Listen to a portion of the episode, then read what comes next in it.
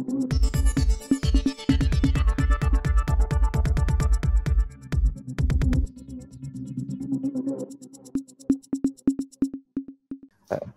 இது news focus Tamil இன்று நாம் சந்திக்க இருக்கும் சிறப்பு விருந்தினர் திமுகவிலிருந்து மாணவரணி மாநில துணை செயலாளர் திரு வீரமணி அவர்கள். வணக்கம். வணக்கம்.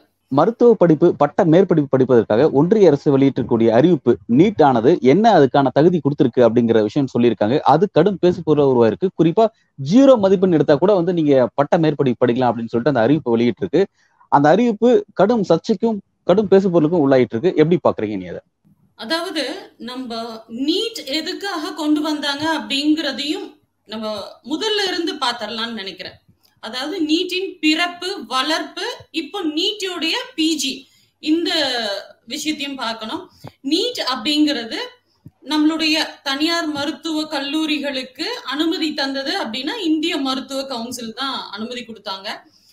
அப்போ பாத்தீங்க அப்படின்னா கடும் விமர்சனங்கள் இருந்தது. தனியார் மருத்துவ கல்லூரியில பணபலம் படைத்தவங்க எல்லாம் வந்து படிக்கலாம் அப்படிங்கிற அந்த விமர்சனத்தை உடைக்கும் வண்ணம் நம்ம நீட் கொண்டு வரணும். தகுதியான மாணவர்கள் சேர்க்கை இருக்கணும்.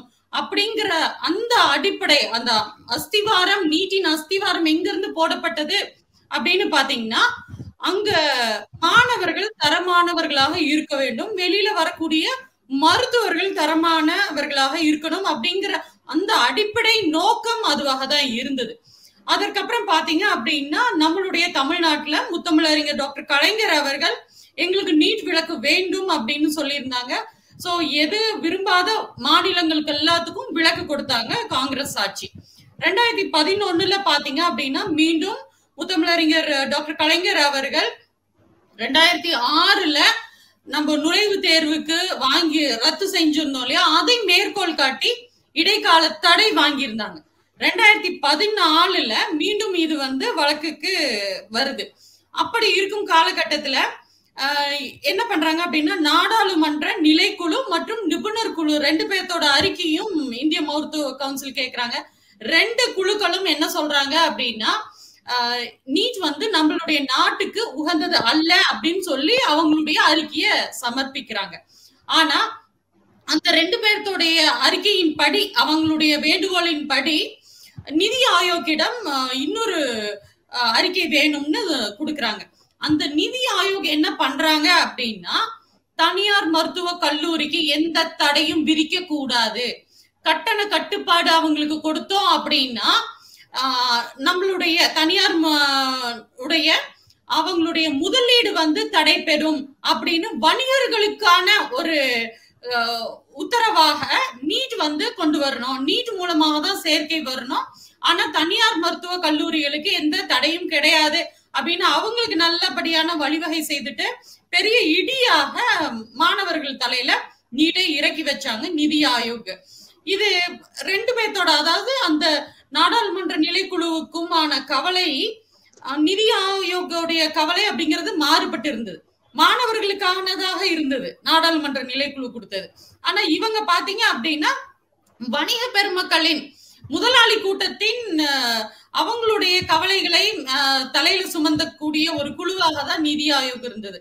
தொடர்ந்து இப்படி நீட் வந்து நம்ம திமுக ஆட்சி வேண்டாம்னு சொல்லிட்டு இருக்காங்க. ஆனா இத்தனை காலமாக திறமையான மருத்துவர்கள் வேணும் திறமையான மாணவர்களுக்கு வாய்ப்பு வேணும் இலவசமாக ஏழை எளிய மாணவர்கள் படித்திட முடியும் அப்படின்னு பல விஷயங்கள்ல வக்காலத்து வாங்கிட்டு இருந்த பல பேர் இப்ப என்ன ஆனாங்க? இப்பதான் லைட்டா தலையை தூக்கி பாக்குறாங்கன்னு வைங்களேன் அவங்க என்ன சொல்றாங்க அப்படின்னா ஜீரோ பர்சன்டைல் அப்படின்னு கொண்டு வந்தாங்க அப்படின்னா எப்படி வந்து மருத்துவம் தரமாக இருக்கும் அப்படின்னு. இததான் பல முறையாக பல ஆண்டுகளாக நாங்களும் சொல்லிட்டு இருக்கோம். அதாவது நீட் பிஜிக்கு இப்போதான் இவங்களுக்கு விழிப்பு உணர்வு வந்திருக்கு. ஒரு சில பேர் தான் பேச ஆரம்பிச்சிருக்காங்க. ஆனா நீட் யூஜிக்கே பாத்தீங்க அப்படின்னா எம்பிபிஎஸ்க்கே பாத்தீங்க அப்படின்னா மருத்துவ க அரசு மருத்துவ கல்லூரியில இலவசமாக சேர்ந்துடலாம். ஆனா நீட்டுக்காக வாங்கின அந்த மார்க் அடிப்படையில எடுத்துக்கிட்டீங்க அப்படின்னா பணபலம் படைத்தவங்க வசதி இல்லாதவங்க எங்களுக்கு எங்கனால பணம் அந்த தனியார் மருத்துவ கல்லூரியில சேர முடியாது பணம் கட்ட முடியாது அப்படின்னு சொல்லிட்டாங்கன்னா பணபலம் படைத்த அடுத்த லெவல்ல இருக்கிறவங்க தான் சேர முடியுது. இததான் பல வருடங்களாக திமுக சொல்லிட்டு வந்தாங்க. இப்போ காலியிடமாக இருக்கு. அப்படின்னு சொல்லிட்டு இப்ப இடையில வந்துட்டு அண்ணாமலை வந்து முட்டு கொடுக்கறாப்ல ஆமா, அவர் அண்ணாமலை- அண்ணாமலை இந்த விஷயத்துல அவர்கிட்ட பத்திரிகையாளர் கேள்வி கேட்கறாங்க அவர் என்ன விஷயத்தை குறிப்பிடுறாருன்னா கடந்த அகாடமிக் இயர்ல வந்து கிட்டத்தட்ட நான்காயிரம் சீட்டுகள் வந்து காலி நான்காயிரத்தி நானூறு சீட்டு வந்து காலியா இருக்கு. அதுக்கு முந்தின அகாடமிக் இயர்ல வந்து மூவாயிரத்தி எழுநூறு சீட்டு காலியா இருக்கு. அப்ப அந்த காலி சீ இடங்களை வந்து நிரப்பணும் அப்படிங்கிறதுக்கு தான் இந்த மாதிரி தளர்வு கொண்டு வரும் அப்படி ஒரு விஷயத்தை வந்து அவர் முன்வைக்கிறார். எப்படி பாக்க காலி சீட்டு இருக்குன்னு எல்கேஜி பிள்ளைங்களை சேர்த்துக்கிறீங்களா? காலி சீட் இருக்குன்னு ப்ரொஃபஷனல் கோர்ஸ்ல பி இதுல இருக்கிறாங்கல்ல பி மெக்கானிக்கல் சேரக்கூடியவங்க அவங்கள கொண்டு வந்து இல்ல ஆர்ட்ஸ் குரூப்ல இருக்கிறவங்க எல்லாம் சேர்த்துக்கிறீங்களா? காலியா தானே இருக்கு. உங்களுக்கு பணம் தானே வேணும். தனியார் மருத்துவமனையில படி அந்த மருத்துவக் கல்லூரியில படிக்கிறதுக்கு ஆள் தானே வேணும். யார் வேணாலும் சேர்த்திக்கலாங்களா?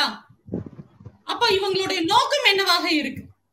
தரமான மருத்துவர்களோ தரமான மாணவர்களோ படிக்கணும் அப்படிங்கறது இவங்களுடைய நோக்கம் இல்ல இல்ல அப்போ பிஜிக்கு மட்டும் வந்து நீங்க எம்பிபிஎஸ் படிச்சிருந்தா போதும் ஜீரோ எடுத்திருந்தாலும் பரவாயில்ல.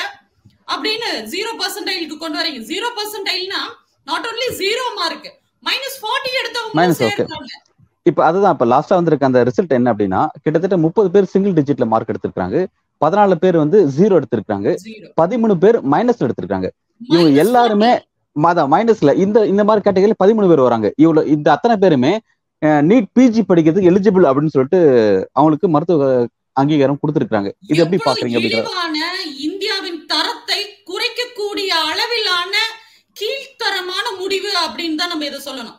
ஏன்னா நம்மளுடைய மருத்துவம் தமிழ்நாட்டுல பாத்தீங்க அப்படின்னா ஹெல்த் டூரிசம் அப்படின்னு பாத்தீங்கன்னா தமிழ்நாட்டு மருத்துவரை தேடி உலக அளவுல இருந்து ட்ரீட்மெண்ட்டுக்காக இங்க வராங்க. இவங்க பண்றத பாத்தீங்க அப்படின்னா எல்லாரும் ஓடிடுவாங்க இந்திய மருத்துவர்களே பேன் பண்ணிடுவாங்க அந்த மாதிரியான ஒரு முறை தான் இது. ஏங்க த- நல்ல மருத்துவர்கள். இப்போ எல்கேஜி படிக்கிறப்போ எல்கேஜி ஜாயின் பண்றப்ப நீங்க வந்து என்ட்ரன்ஸ் எக்ஸாம் பாஸ் பண்ணும் அப்படிங்கிற மாதிரி இருக்கு. அவங்களுக்கு படிக்கக்கூடிய அளவுக்கு கண்ணும் வாயும் பேசக்கூடிய கேள்திறன் இதெல்லாம் இருந்தா போதுங்கிற அடிப்படையில தான் எல்கேஜி ஸ்டூடெண்ட்ஸ் நம்ம எடுப்போம். இல்ல அப்படின்னாலும் அந்த திறமை இல்லாதவங்க இன்னொரு அந்த மாற்றுத்திறனாளிகள் பள்ளியில போய் சேரக்கூடிய அளவு அந்த மாதிரியாக தான் நம்ம வந்து தேர்ச்சி செய்யணும். இவங்க என்ன பண்றாங்க? டுவெல்த் மார்க் மட்டும் பத்தாது. இதுக்காக வந்து தனியா நீட் எடுக்கணும். அதுல பாஸ் பண்ணணும் அப்படின்னு சொல்லிட்டு இருந்தாங்க. இப்ப என்னன்ட்டாங்க? காலி இடம் இருக்கு. இப்ப நீட் பிஜிக்கு தான் காலி இடம் இருக்குன்னு இவங்களுக்கு இவ்வளவு அக்கறைப்படுறாங்களே எம்பிபிஎஸ் சீட்லயும் இனிமேல் காலி இடங்கள் வந்ததுன்னு வைங்க. நம்ம பிள்ளைகள் படிக்க கூடாதுங்கிறது தானே இவங்களுடைய நோக்கம். மற்றபடி வேற என்ன? இவங்களுக்கு உயரிய நோக்கம் இந்த பாசிச பாஜகவுக்கு இருந்துற போதுன்னு நீங்க நினைக்கிறீங்க. கண்டிப்பா அந்த மாதிரியான மக்கள் எல்லாரும் படிக்கணுங்கிறதெல்லாம் இல்லை. இவங்களுக்கு தனியார் மருத்துவமனையில காலி இடம் இருக்கு. இப்ப என்ன பண்ண என்ன நடந்திருக்கும் அப்படின்னு பாத்தீங்கன்னா தனியார் மருத்துவ கல்லூரி அந்த நிறுவனங்களின் அழுத்தத்தின் காரணமாக யார் வேணாலும் சேரலாம் நீங்க சொல்லிருங்க. எப்படியாவது எங்களுடைய அஹ், இடத்தெல்லாம் நிரப்புனா போதும் எங்களுக்கு ஃபீஸ் வந்தா போதும்னு அவங்க சொல்லியிருப்பாங்க. அதன் அடிப்படையில் அப்ப நிதி ஆயோக் எப்படி சொன்னாங்களோ மருத்துவ கல்லூரி தனியார் மருத்துவ கல்லூரிகளை நீங்க கட்டுப்படுத்த கூடாதுன்னு எப்படி சொன்னாங்களோ அதே மாதிரி இப்ப வந்து பிஜிக்கும் நீங்க வந்து கட்டுப்படுத்தாதீங்க. காலி இடங்களை எல்லாம் நிரப்பதற்கான என்ன வழிவகை செய்யணுமோ அதை செஞ்சு கொடுங்கன்னு அவங்களுடைய வேண்டுகோளுக்கு இணங்க இந்த பாஜக அரசு இந்த மாதிரியான ஒரு திட்டத்தை கொண்டு வந்திருக்காங்க குறிப்பா இந்த ஜீரோ பர்சன்டேஜ் அப்படிங்கிற விஷயம் எதுக்காக கொண்டு வந்தோம் அப்படின்னு சொல்லிட்டு பாஜக மாநில தலைவர் அண்ணாமலை வந்து அவர் வந்து பத்திரிகைகள்ட்ட ஒரு கருத்து சொன்னார். அவர் என்ன சொன்னார்னா எம்பிபிஎஸ்ல அந்த மாணவர்கள் பெற்றிருக்கக்கூடிய அந்த தேர்ச்சி விகிதமே அதுவே போதுமானதா இருக்கிறதுனால தான் இந்த பிஜி படிக்கிறதுக்கு அந்த ஜீரோ பர்சன்டேஜ் கொண்டு வந்திருக்கோம் அப்படின்னு ஒரு விஷயத்த கொடுக்குறாரு. அதாவது அதுவே கட் ஆஃப் எம்பிபிஎஸ்ல எடுத்துக்கிறதே கட் ஆஃப் இது வந்து ஒரு சும்மா எக்ஸாம்ங்கிற மாதிரி தான். அதனால தான் இந்த பர்சன்டேஜ் கொண்டு வந்திருக்காங்க. பன்னெண்டாவதுல படிச்ச மார்க் அடிப்படையில எடுங்க. அதுல இருக்கிற கட் ஆஃப்ல எடுங்க. நீங்க ஏன் எங்களுக்கு இல்லாத சிலபஸ் நீங்க கொண்டு வந்து அரசு பள்ளி மாணவர்கள் அவங்க வந்து எப்படி சிபிஎஸ்இ சிலபஸ் படிக்க முடியும்? நீங்க இருக்கக்கூடிய இந்த டுவெல்த் மார்க் வச்சு நீங்க அதன் அடிப்படையில எம்பிபிஎஸ் சீட்டு கொடுங்க நாங்களும் அதை தான் சொல்லிட்டு இருக்கோம். இப்ப புதுசா நீங்க வந்து எங்களுக்கு பாடம் எடுக்கிறீங்களா? உலக தரத்திலேயே பாத்தீங்க அப்படின்னா தமிழ்நாடு மட்டும் அப்படின்னு கணக்கெடுத்து பாத்தீங்கன்னா இரண்டாவது இடத்துல இருக்கு மருத்துவ படிப்புல. ஆயிரம் பேர்த்துக்கு வந்து நான் அதாவது இருநூத்தி எண்பது பேர்த்துக்கு ஒருத்தர் அப்படிங்கிறது நம்மளுடைய தமிழ்நாட்டுல தான் மருத்துவர்கள் இருக்கிறாங்க. இந்தியா லெவல்ல எடுத்துட்டீங்கன்னா ஆயிரத்தி நூறு பேர்த்துக்கு ஒரு மருத்துவர் இருக்காங்க. ஆனா நம்மளோட எண்ணிக்கையிலையும் சரி தரத்திலையும் சரி மருத்துவர்களின் அவ்வளவு பெஸ்டான ட்ரீட்மெண்ட் வந்து நம்ம தமிழ்நாட்டுல கொடுக்கறோம்னு சொல்லி வந்துகிட்டு இருக்காங்க. இன்னைக்கு புதுசா வந்து இவர் நம்மளுக்கு பாடம் எடுக்கிறாரு. அதுவும் எல்லாத்துலயும் பொய் புரட்டு சரியான ஃப்ராடு அண்ணாமலை ஃபோர் டுவெண்ட்டி அண்ணாமலைன்னு தான் சொல்லணும். எவ்வளவுதான் அந்த கூட்டத்துக்கும் நம்ம எவ்வளவுதான் சொல்லி புரிய வச்சாலும் சாணி தெளிச்சு இவங்களுக்கு எல்லாம் வந்து தெளிச்சாலும் சரி இவங்களுக்கு புத்தியே வராதுன்னு வைங்களேன். இத்தனை வருஷம் நாங்க என்ன- என்ன சொல்லிட்டு வந்தோம்? தரமான மாணவர்களாக தான் இருக்கு? மருத்துவர்கள் தரமானவர்களாக இருக்கோம். அதற்கு தேர்ச்சி தேர்வு அப்படிங்கறது பன்னிரெண்டாம் தேர்ச்சி அடைந்தாலே போதுமானது அப்படின்னு சொன்னா இல்ல இல்ல. ஏழை எளியவர்கள்லாம் சேர முடியும்னு ஒரு டாக்டர்ஸே சொன்னாங்க. இப்ப என்னுடைய ஃப்ரெண்டோட மகளுக்கே இது வந்து நீட் மூலம் நீட் பாஸ் பண்ண முடியல. நீட் மூலமாக அவங்களுக்கு அங்க சேரவும் இல்லை. அதுல ஃபெயில் தான் ஆனாங்க. என்ன வந்து இதுல இது நீட்னால என்ன அப்படின்னு பாத்தீங்கன்னா எதுவுமே கிடையாது. முழுக்க முழுக்க கோச்சிங் சென்டர் வந்து இதுல வாழ்ந்துகிட்டு இருக்காங்க.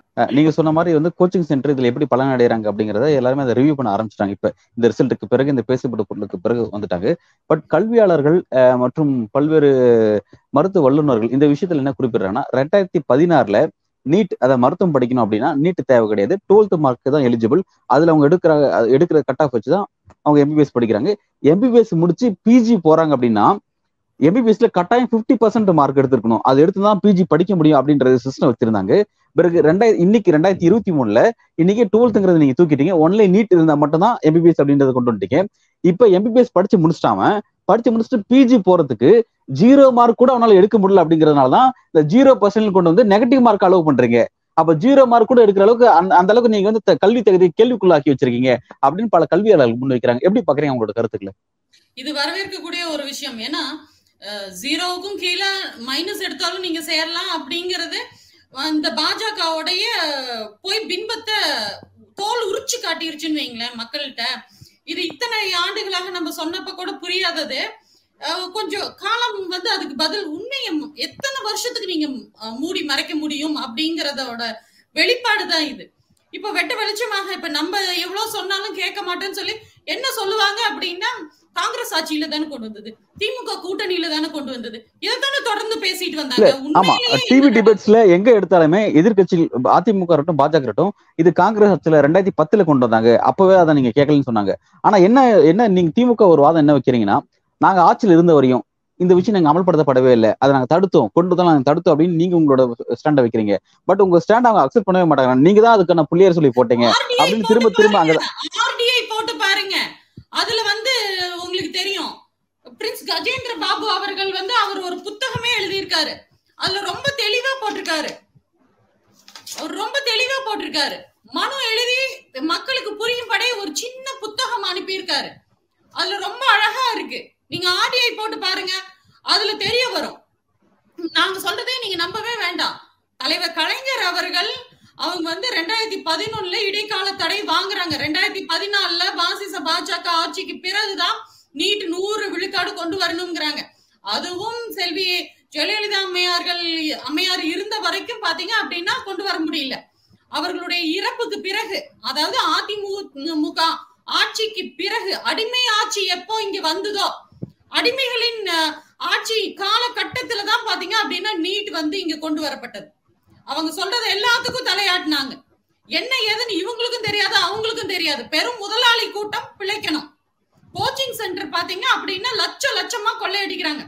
ஒரு மாணவன் முதல் மதிப்பெண் எடுக்கிறாங்க நீட்ல இத மட்டும் கவனி பாருங்க. அந்த மாணவன் நான் எங்களுடைய கோச்சிங் சென்டர்ல பயின்றவன் அப்படின்னு சொல்லி ஒரே பேப்பர்ல மூணு கோச்சிங் சென்டர் வந்து அவங்களுடைய பெருமை அருமைகளை எல்லாம் வெளிப்படுத்துறாங்க. மூணு கோச்சிங் சென்டர்ல ஒரு மாணவன் படிக்கிறாங்க. அதாவது ஒரு சப்ஜெக்ட்டுக்கு எந்த கோச்சிங் சென்டர் நல்லா இருக்கோ அதை ப்ரிஃபர் பண்ணி ஒன்னு ஆன்லைன்ல ஒன்னு கோச்சிங் சென்டருக்கு டைரக்டா போய் பண்றாங்க. இன்னொன்னு இன்னொரு சப்ஜெக்ட்டுக்கு ஆன்லைன்ல இப்படி படித்து தான் அந்த மாணவனால தேர்ச்சி அடையும். அப்போ அந்த பயிற்சி மையங்களுக்கு எத்தனை லட்சம் அதை பணப்பலன் படைத்த அந்த கு- குடும்பத்தை சார்ந்த மாணவன் தான் அதை பண்ண முடியும் இல்லைங்களா? அப்போ கோச்சிங் சென்டருக்கு பாத்தீங்கன்னா இந்த ஆண்டு ஐம்பதாயிரம் கோ கோடி வந்திருக்கு அப்படின்னா வருங்காலத்துல ரெண்டாயிரத்தி இருபத்தி ஆறுல ஆண்டுக்கு ஒரு லட்சம் கோடி வந்து டேர்ன் ஓவர் கொண்டு வர முடியும். வரப்போகுது அப்படிங்கிற ஒரு அறிக்கையும் வந்திருக்கு. இதெல்லாம் பாக்குறப்போ ஏழை எளிய மாணவர்கள் எப்படி மருத்துவம் படிக்க முடியும் அப்படிங்கிறது தான் பெரும் கேள்விக்குறியாக இருக்குன்னு வைங்களேன் இத்தனை ஆண்டுகளாக இல்லாமல் மருத்துவர்கள் கை தேர்ந்த வல்லமை படைத்த உலகமே வியக்கக்கூடிய திரும்பி பார்க்கக்கூடிய அளவுக்கு மருத்துவர்கள் கொண்ட தமிழ்நாட்டுல இதன் அடிப்படையில நம்ம கிட்ட தான் கேட்கணும். எந்த மாதிரி மாணவர்களை படிக்க வைக்கணும்? எப்படி மாணவர்களை தேர்ச்சி செய்ய செய்யறீங்க? எப்படி மருத்துவர்களாக இப்படி மாத்துறீங்கன்னு எங்ககிட்ட நீங்க கேளுங்க. நாங்க உங்களுக்கு சொல்ற ஐடியா அதன் அடிப்படையில நீங்க இந்திய ஒன்றியத்துக்கே நீங்க கொண்டு வாங்க. எட்டுல ஒரு மருத்துவர் தமிழ்நாட்டை சார்ந்தவர் இந்தியாவுல இருக்கக்கூடிய எட்டு மருத்துவர்கள்ல தமிழ்நாட்டை சார்ந்த ஒருத்தவர் இருக்காங்க. ஓகே அந்த புள்ளி விவரங்களும் தமிழ்நாட்டுல இருக்கு நமக்கு புரியுது. வட இந்தியால இருக்கக்கூடிய பல்வேறு அரசியல்வாதிகள் இன்றைய பாஜக அரசை சேர்ந்தவங்க எல்லாம் அதை பரிசீலனை பண்ணணும் அப்படிங்கறது நம்மளோட கோரிக்கையா இருக்கு. இப்ப இந்த இடத்துல அடுத்த ஒரு கேள்வி ஒண்ணு வருது. இப்ப என்னன்னா இது இது தொடர்பா செய்தியாளர் சந்திச்ச மா சுப்பிரமணியம் அவர்கள் மக்கள் நல்வாழ்வுத்துறை அமைச்சர். அவர் என்ன குறிப்பிட்டிருக்காருன்னா இந்த விவகாரத்தை அதாவது பிஜி படிக்கிறதுக்கு ஜீரோ மார்க் எடுத்தா போதும். ஜீரோ மார்க் விட நெகட்டிவ் மார்க் எடுத்தா போதும். இப்ப இது வந்து முரண்பாடா இருக்கு. இந்த விவகாரத்தை எடுத்து நாங்க சுப்ரீம் கோர்ட்டை போய் வழக்காட போறோம். அதன் காரணமா நீட்டுக்கு விளக்கு பெற போறோம் அப்படின்னு ஒரு விஷயத்த சொல்லியிருக்காரு. இது நீதிமன்றத்துல எப்படி உங்களுக்கு எதிரொலிக்கும்? நீங்க எதிர் எதிர்பார்க்கறது நடக்குமா? அல்லது அங்க வந்து என்ன மாதிரியான விஷயம் நடக்க வாய்ப்பு இருக்குன்னு நீங்க பாக்குறீங்க? இல்லைங்க இது நம்மளுக்கு ஒரு நல்ல வேலிட் பிளஸ் பாயிண்ட் நம்மளுக்கு. நம்மளுடைய திமுக அரசு சார்பில் அங்க வழக்கு தொடுத்து இதை வந்து நீட்டை விலக்கு பெறுவதற்கு அதை உடைப்பதற்கான நல்ல ஒரு பாயிண்ட் நம்மளுக்கு கிடைச்சிருக்கு. ஏன்னா தரமான மருத்துவம் அதோட நோக்கம் அதுதான். நீட் கொண்டு வரணுங்கிற அந்த காங்கிரஸ் ஆட்சியில கொண்டு வரணுங்கிற அந்த நோக்கம் என்ன அடிப்படையில இருந்ததுன்னா தரமான மாணவர்களுக்கு தரமான மருத்துவர்களை வெளிக்கொண்டு வரணும் அப்படிங்கிற அடிப்படையில தான் அது கொண்டு வந்ததே. ஆனா அதனுடைய போக்கு அப்படின்னு பாத்தீங்கன்னா திசை மாறிவிட்டது. மற்றும் நிலைக்குழு நாடாளுமன்ற நிலைக்குழுவும் இது நம்மளுக்கான நம்ம மக்களுக்கானது கிடையாது. என்ன வெவ்வேறு மொழிகளில் வெவ்வேறு மாநிலங்களில் வெவ்வேறு பாடத்திட்டங்களில் படிக்கக்கூடிய மாணவர்கள். எல்லா மாவட்ட மாநிலங்கள்லயும் பாத்தீங்கன்னா தெலுங்கானால தெலுங்கானா ஸ்டேட் போர்டு இருக்கும். தமிழ்நாடுல தமிழ்நாடு ஸ்டேட் போர்டு இருக்கும். மெட்ரிக் இருக்கும் சிபிஎஸ்சி இருக்கும் ஐபி ஐஜின்னு நிறைய இருக்கு. பாடத்திட்டங்கள் வேறு வேறாக இருக்கும் பொழுது எப்படி ஒரு சிலபஸை கொண்ட சிபிஎஸ்இ சிலபஸை கொண்ட நீட்டை வந்து எல்லா மாணவர்களும் படிக்க முடியும் அப்படிங்கிறது தான் கேள்வி. அப்போ இவங்க இவங்களே நம்மளுக்கு வழிவகை செய்துட்டாங்க. கூடிய விரைவில் எப்படி இவங்களுடைய ஆட்சி இருக்க போகிறது இல்ல ரெண்டாயிரத்தி இருபத்தி நாலுல சகோதரர் ராகுல் அவர்கள் உறுதி செய்து கொடுத்திருக்காங்க அப்படின்னு உதயண்ணா அவர்கள் சொன்னாங்க. எப்படி இருந்தாலும் நம்மளுடைய இந்தியா கூட்டணி ஆட்சி வந்த பிறகு நம்ம நீட் விலக்கு கண்டிப்பா பெற்றலாம். ஏன்னா இன்னொரு கேள்வியும் கேட்பாங்க. ரெண்டரை ஆண்டுகளாக நீங்க இருக்கீங்க. நீங்க ஏன் முதல் கையெழுத்து போடுறேன்னு சொன்னீங்க? நாங்க கையெழுத்து போட்டுட்டோம். ஆளுநர் இன்னும் கையெழுத்து போடவே இல்ல. அத சொன்னாலும் அவங்க ஒத்துக்க மாட்டாங்க. ஆளுநர் இல்ல இப்ப இங்க இங்கதான் இங்கதான் வந்து அதிமுக உள்ளிட்ட பாஜக வந்து திமுக மீது ஒரு குற்றச்சாட்டு வைக்கிறாங்க. அன்றைக்கு தேர்தல் பிரச்சாரத்துல உதயநிதி ஸ்டாலின் என்ன சொன்னாருன்னா அந்த ரகசியம் எங்களுக்கு தெரியும். நீட்ல இருந்து தமிழ்நாட்டுக்கு எப்படி விலக்கு பாருங்க ரகசியம் எங்களுக்கு தெரியும்னு சொல்லி சொன்னாங்க. பட் இவ்வளவு சட்ட இன்னைக்கு வந்து ஏன் செய்யலன்னு கேட்டா இவ்வளவு சட்ட சிக்கல் இருக்கு நீங்க குறிப்பிடுறீங்க அன்றைக்கு ஆட்சியில் இருக்கும்போது நீங்க தான் சொல்றீங்க. அன்றைக்கு ஆட்சியில இருந்து ஒன்றிய அரசு இருந்தாங்க. பாஜக அரசு இருந்தாங்க. உங்களால ஆளுநர் இந்த மாதிரியான கட்டமைப்புலாம் இருக்குன்னு தெரியும். அப்படி இருந்து தேவையில்லாத வாக்குறுதி இந்த மக்கள்கிட்ட கொடுத்து தேவையில்லாத ஹோப் நீங்க கொடுத்துருக்கீங்களா? அப்ப அதுக்கான பொறுப்பு நீங்க தானே இருக்கணும் உதயநிதி ஸ்டாலின் தானே ஏற்கணும் அப்படின்ற விஷயத்த முன்வைக்கிறாங்க. பிள்ளைங்களை படிக்க வைக்க வேண்டிய பொறுப்பு எங்களுக்கு தாங்க இருக்கு. நாங்க தாங்க பிள்ளைங்களை வந்து மாணவர்களை படிக்க வைக்கணுங்கிற அக்கறை திமுகவுக்கு தான் இருக்கு. நாங்க அதுக்கு பொறுப்பு ஏத்துக்கிறோம். நாங்க அதுல எதுலயும் நாங்க பின்வாங்க விரும்பல. நாங்க என்ன நினைச்சோம் அப்படின்னா தொடர்ந்து சட்டமன்றத்துல தீர்மானத்தை போட்டு கொடுத்தோம் அப்படின்னா அதை நிறைவேற்றக்கூடிய விஷயம் வந்து ஆளுநர் கிட்ட இருக்கு. ஆளுநர் அதுக்கு ஒப்புதல் அளித்தே தீர வேண்டும்னு. ஆனா ஆளுநர் ரவி அவர்கள் அவருடைய வேலையை விட்டுட்டு அரசியல்வாதியாக மாறிட்டார். ஒரு பாஜக நிர்வாகியாக மாறிட்டார். அண்ணாமலைக்கும் ஆர் எஸ் எஸ் ரவிக்கும் எப்ப பாரு போட்டி இருந்துகிட்டே இருக்கும். நான் தலைவரா நீ தலைவரா? நான் பாஜகவை தமிழ்நாட்டுல காப்பாத்த போறேன்னா நீ பாஜகவை காப்பாத்த. போட்டி போட்டுக்கிட்டு டெல்லிக்கு போய் ரிப்போர்ட் கொடுக்க வேண்டியது. இதுதானே இவங்க பண்ணிட்டு இருக்காங்க. தமிழ்நாடு மக்கள் மீது இவங்களுக்கு ஏதாவது அக்கறை இருக்கா? இருபதாயிரம் புத்தகம் படிச்சேன்னு அண்ணாமலை சொல்றாப்லயே இதெல்லாம் எங்கேயாவது இந்த அறிவு ஏதாவது இருக்குமா அவருக்கு? மைனஸ்ல எடுத்த பசங்க எல்லாம் இப்படி படிக்கிறாங்க அப்படின்ட்டு. துப்பாக்கி ஏந்தின கை அப்படின்னு பெருமையா பீத்திக்கிறாரு. இவருக்கு மூளை ஏதாவது இருக்கா? துப்பாக்கில குண்டை எங்க போட்டாரு? அப்படிதான் அவர் மண்டையிலையும் மூளை இருக்குதுன்னு வைங்களேன். இவரெல்லாம் ஏதோ பாஸ் பண்ணி கொண்டு வந்திருக்கிறாங்க. பாஸ் செய்த பாஜக அவங்க வந்து ஏதோ ஆளுங்க இருந்து பாஸ் பண்ணி கொண்டு வந்திருக்காங்க இவங்களை எல்லாம் இப்ப என்னோட அடுத்த கேள்வி அப்படிங்கிறது அண்மையில நாடாளுமன்றத்துல இரு அவைகளிலும் நிறைவேற்றப்பட்ட பெண்களுக்கான இடஒதுக்கீடு மசோதா. அந்த விஷயம் வந்து அதுக்காக பிரதமர் நரேந்திர மோடிக்கு இன்றைக்கு டெல்லியில் இருக்கக்கூடிய பாஜக தலைமை அலுவல- அலுவலகத்துல பாராட்டு விழா நடத்தப்பட்டிருக்கு. குறிப்பா பெண்கள் பாஜகவுடைய மகளிர் அணியினர் அந்த பாராட்டு விழா நடத்தியிருக்காங்க பல்வேறு புகழாரங்கள் அவருக்கு சுட்டியிருக்காங்க. அந்த இடத்துல அவர் பேசும்போது பல்வேறு விஷயங்கள் குறிப்பிட்டிருக்காரு. குறிப்பா இந்த விஷயம் அதாவது இந்த மகளிருக்கான அந்த இடஒதுக்கீடு அப்படிங்கிறது நீண்ட காலமா நிலுவில் இருந்த ஒரு விஷயம். பல கட்சிகளால் சாதிக்க முடியாத ஒரு விஷயம். இன்றைக்கு சாதிக்கப்பட்டிருக்கு. இன்னைக்கு நான் நான் எங்க கட்சி அதை சாதிச்சிருக்கு அப்படின்னா அதுக்கு நோக்கம் நோக்கத்துல தூய்மை ஒன்று வேணும். ரெண்டாவது வெளிப்படைத்தன்மை வேணும்னு சொல்லி சொல்லியிருக்காங்க. பாஜக கிட்ட அப்படி என்ன வெளிப்படைத்தன்மை தூய்மை எல்லாம் இருக்குன்னு நீங்க பாக்குறீங்க? நீங்க இவ்வளோ தூரம் இவ்வளோ நேரம் இந்த கேள்வியை கேட்டே இருக்க வேண்டாம். சிம்பிள் மணிப்பூர்ல போய் இந்த பாராட்டு விழாவை கொண்டாட சொல்லுங்க. அந்த மணிப்பூர் பெண்கள் எதுல பாராட்டுவாங்க? என்ன ஆயுதம் கொண்டு பாராட்டுவாங்க? சொல்லுங்க. வெக்கமா இல்ல? இவங்கெல்லாம் லேடிஸ் தானா? உண்மையிலேயே பெண்கள் தானா? ஏங்க பில்கிஸ் பானுக்கு நியாயம் கிடைக்கல. அந்த குற்றவாளிகளை மாலை போட்டு பூஜை பண்ணி நீங்க வரவேற்கிறீங்க. தண்டனையை குறைச்சு நன்னடத்தை காரணமாக அப்படின்னு சொல்லி பார்ப்பன கூட்டங்கள். பார்ப்பன கூட்டம் கற்பழித்தா உங்களுக்கு வந்து தண்டனை கிடையாதுன்னு அன்னைக்கு எழுதி வச்சாங்கல்ல அதே சட்டத்தை தானே இப்ப நீங்க கொண்டு வந்து ஆரிய கூட்டம் வந்து கற்பழிச்சா பரவாயில்ல நன்னடத்தை காரணமாக வெளியிடுறோம் அப்படின்னு சொல்லி இப்ப கொண்டு வந்திருக்கீங்க பதினோரு பேரை. ஏய், இதுதான் பெண்களுக்கான அரசா பாசிச பாஜக? ஒலிம்பிக் விருது பெற்ற அந்த பிள்ளைங்களுக்கு என்ன நியாயம் கொடுத்தீங்க நீங்க? என்ன பண்ணிட்டு இருக்கு இந்த பாஜக அரசு? அதுக்கப்புறம் மணிப்பூர்ல இருக்கிற பெண்களுக்கு என்ன நியாயம் சொல்லியிருக்காங்க? இது வரைக்கும் மணிப்பூருக்கு போனாரா? நாடாளுமன்றத்துல முதல் குடிமகளான முர்மு அவர்கள் வந்தாங்களா இன்னைக்கு குஷ்பு போறாங்க தமனா போறாங்க காங்கனா போறாங்க. எனக்கு நிறைய பேருக்கு தெரியாதுங்க. வட மாநிலத்து நடிகை எல்லாம் தெரியாது. ஆ, அவங்க எல்லாம் போய் அது என்னமோ பாத்தீங்க அப்படின்னா ஒரு பிலிம் இண்டஸ்ட்ரியில நடக்கக்கூடிய ஒரு ஒரு பார்ட்டி மாதிரி இருக்கு. நான் புதிய நாடாளுமன்றத்துக்கு யாரெல்லாம் வரணும்? யார் இருக்கணும்? மொதல் ஆளா யார் இருக்கணும்? அன்னைக்கு பூஜை போட்டாங்க. அந்த தங்க கோ- கோலை கொண்டு போய் வச்சாங்க. அங்க இருக்க வேண்டிய முக்கியமான நபருக்கே அழைப்பே இல்லையே. ஒரு ஃபார்மாலிட்டிக்காவது அழைச்சிட்டு அவங்களுக்கு உடம்பு சரியில்லை. எதையாவது பொய்யாவது பேசலாமா? அதுக்கும் வக்கில்ல. ஆனா இவங்க வந்து பெண்கள்லாம் பாராட்டுறாங்க. பெண்கள் எதுக்குங்க பாராட்டுறாங்க? முப்பத்தி மூணு விழுக்காடு இவங்களோட ஆட்சி அமைந்த பொழுது இடபிள்யூஎஸ்க்காக இவங்க போராடினாங்க இல்லையா? நினைச்சதை சாதிச்சே தீருவோம் அப்படின்னு அந்த மசோதாவை கொண்டு வந்தாங்கல்ல. அப்ப கொண்டு வந்திருக்கணும் இரு முப்பத்தி மூணு விழுக்காடு இந்த மகளிர் மசோதாவை. இன்னைக்கு எப்படி இருந்தாலும் அணைய போற விளக்கு அப்படின்னு இப்ப அப்படியே ரொம்ப பாசம் பொங்குது. எப்படின்னா இந்த பிரகாசமா இந்த விளக்கு அணைய போற விளக்கு எப்பயுமே பிரகாசமா எரியும் அப்படிங்கிறது மக்களுக்கு தெரியும் இல்லைங்களா? அப்படிதான் இருக்கு. இவங்க வந்து இன்னைக்கு பாராட்டு தெரிவிக்கிறாங்களாமா? என்ன பாராட்டு தெரிவிக்கிறாங்க? பதினஞ்சு வருஷம் கழிச்சு பத்து வருஷம் கழிச்சு இந்த மசோதாவை நிறைவேற்றுவாங்களாமா? அந்த பெருமைய அந்த கிரெடிட்டை இவங்க இப்ப கடத்தி வச்சுக்கிறாங்க. நாங்க தான் இந்த மசோதாவை கொண்டு இருந்தா அந்த இடத்துல அந்த இடத்துல பிரதமர் மோடி ஒரு விஷயத்தை குறிப்பிடுறாரு. அதை நான் உங்களுக்கு அப்படியே சொல்றேன். பெண்கள் தலைமையிலான வளர்ச்சியின் புதிய வரலாற்றை துவக்க நான் அளித்த உத்தரவாதத்தை நிறைவேற்றுவதற்கு ஆதாரம் இது அப்படின்னு சொல்லியிருக்காரு. இவர் இதுக்கு முன்பு பெண்கள் சம்பந்தமா என்ன விதமான வாக்குறுதி அவர் கொடுத்திருக்காரு அதை நிறைவேற்றியா இதன் மூலமா அவர் சொல்றாரு அந்த மாதிரி என்ன வாக்குறுதி கொடுத்திருக்காரு? ஒரு பெண்களா இருக்க நீங்க இதை எப்படி பாக்குறீங்க? ஏங்க என்னங்க வளர்ச்சி கொடுத்தாங்க? இதுதான் நம்மளுக்கு தெரியுமே. ஒரு சாமானிய ஏழை எளிய மகளிர் ஒவ்வொரு குடும்பத்திலும் இருக்கக்கூடிய பெண்களும் தவிச்சுக்கிட்டு இருக்காங்க. இப்ப கேஸோட விலை ஆயிரத்தி இருநூறு ரூபாய். அதை கொண்டு வந்தது யாரு? பாசிச பாஜக இவங்க வந்து பெண்களுக்கான வளர்ச்சி இவங்க கொடுக்குறாங்களா? அஸ்திவாரம் எங்கேயோ போட்டது எப்படியோ வளர்ந்து வந்தோம். இன்னைக்கு இவங்க வந்து கிரெடிட் எடுத்துக்கலாம் அப்படின்னு பாக்குறாங்க. அதுவும் வ- எதிர்காலத்துல வரப்போற நிறைவேற்றக்கூடிய இந்த மசோதாவை இப்பவே இவங்களை நிறைவேற்றி இவங்க வந்து அந்த கிரெடிட்டையும் நாங்களே வச்சுக்கிறோம் அப்படின்னு இப்ப பேசுறாங்க.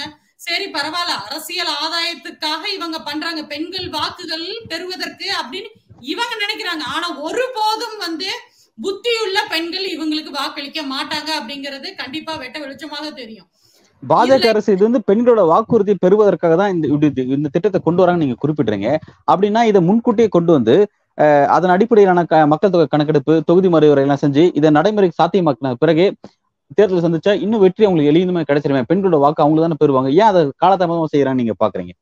அவங்களுக்கு பெண்களை முன்னேற்றணுங்கிற புத்தி எல்லாம் கிடையாது. அவங்களுக்கு அந்த அக்கறை எல்லாம் கிடையாது. இப்போ எப்படியா ஒண்ணு ஜெயிச்சாகணும் அப்படிங்கிறது மட்டும்தான் நோக்கம். இவங்களுக்கு முன்கூட்டியே நான் முதல்ல சொன்ன மாதிரியே முன்கூட்டியே பெண்கள் மீது அக்கறை இருந்திருந்தால் இவங்க இடபிள்யூஎஸ் எப்ப நிறைவேற்றினாங்களோ அப்பவே முப்பத்தி மூணு விழுக்காடு மகளிர் மசோதாவையும் இவங்க நிறைவேற்றிருக்கணும்.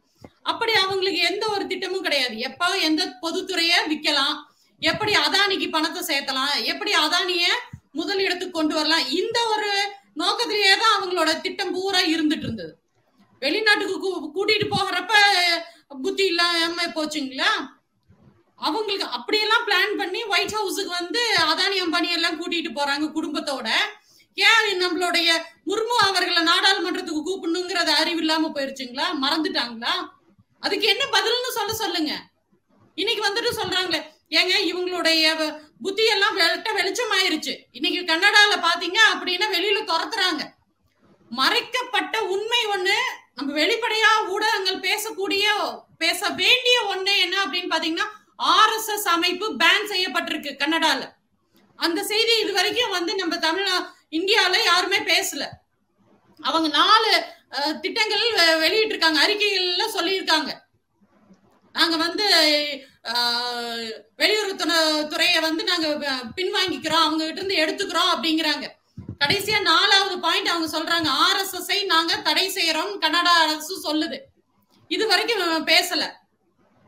ஆர்எஸ்எஸ் மட்டும் இல்ல ஆர்எஸ்எஸ் சார்ந்த மற்ற அமைப்புகளையும் வந்து உண்மையிலேயே எல்லா நாடுகள்லயும் பேன் செய்யக்கூடிய காலகட்டம் வெகு வெகு தூரத்தில் இல்லை. சீக்கிரம் வந்து இதெல்லாம் மக்களுக்கு புரிய வரும். அன்றைக்கு உலக நாடுகளும் பேன் செய்யப்படும். பிரதமர் நரேந்திர மோடி ஒரு விஷயத்தை குறிப்பிட்டிருக்காரு. ஒரு பெரும்பான்மை அரசு மக்கள் நிலையான வலுவான ஒரு ஆட்சியை தேர்வு செஞ்சதுனால தான் இப்படி வந்து பெண்களுக்கான இந்த விஷயத்த என்னால் சாதிக்க முடிஞ்சிருக்கு அப்படின்னு சொல்லி சொல்லியிருக்கிறாரு. அப்படி பார்க்கும்போது இந்த அரசை வந்து மக்கள் நிலையான பெரும்பான்மை ஒரு அரசை மக்கள் தேர்வு செஞ்சிருக்கான்னு குறிப்பிடுற அந்த சென்டென்ஸ்க்கு பின்னாடி ஒட்டுமொத்த தென்னிந்தியாவே வந்து பாஜக புறக்கணிச்சிருக்கு. நம்ம பார்த்துருக்கோம்.